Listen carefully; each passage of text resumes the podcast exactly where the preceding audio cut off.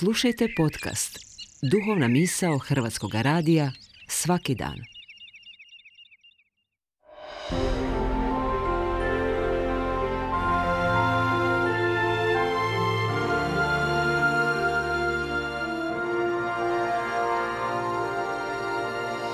Duhovna misao. Urednica je Blaženka Jančić.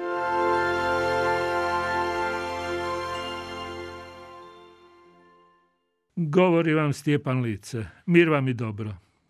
Ivančica Fulir, časna sestra, misionarka u Beninu u Africi, naša obiteljska prijateljica, povremeno nam pošalje poruku, fotografiju, videozapis o životu u onim krajevima Benina gdje nema toliko toga, bit će točnije, gotovo ničega od onoga što se nama podrazumijeva, a pri tome smo još i tako često izrazito nezadovoljni.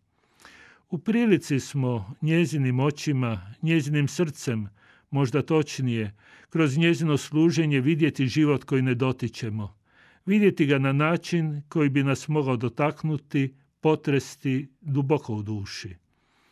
Prije nekog vremena poslala nam je video zapis iz sela koje je uslijed obilnih kiša i izljevanja rijeke poplavljeno.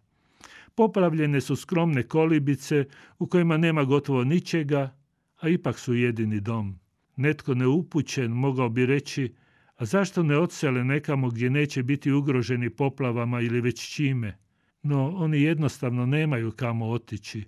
Njihova oskudica jedina im je poznata, prihvatljiva i barem donekle pouzdana zbilja.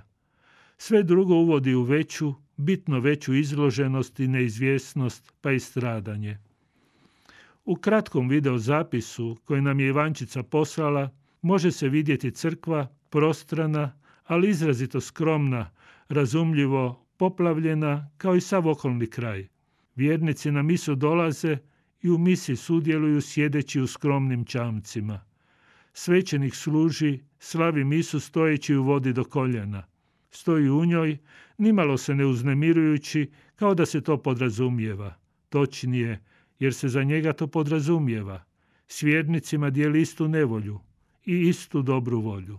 Meni osobno najdomljiviji detalj videozapisa je kad jedna osoba, koračajući kroz vodu, ide od čamca do čamca s košaricom u ruci i skuplja milodare prisutnih vjernika. Svi dijele istu neimaštinu i istu svijest potrebi podmirivanja zajedničkih crkvenih potreba. Crkva je za njih bitno mjesto, misa bitan događaj, svećenik dragocjen služitelj da bi crkve, da bi mise, da bi svećenika i sutra bilo, valja odvojiti ne od svog suviška, nego evanđelski, od svog žitka. Jednako tako, svećeniku se podrazumijeva da biti svećenik znači nimalo se ne štedjeti, izložiti se za one kojima je upućen služiti. Blisko mi je pomisliti kako u toj crkvi Isus stoji u vodi potresen, ali s osmijehom u duši.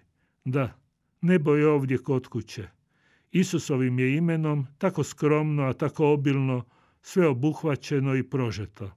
Mnoga pitanja o kojima mi tako uporno i detaljno razglabamo, za njih ne postoje.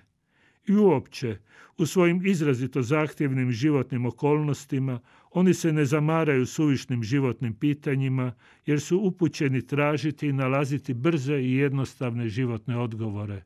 Ne nađu li ih, to bi za njih i za njihove često moglo biti kobno.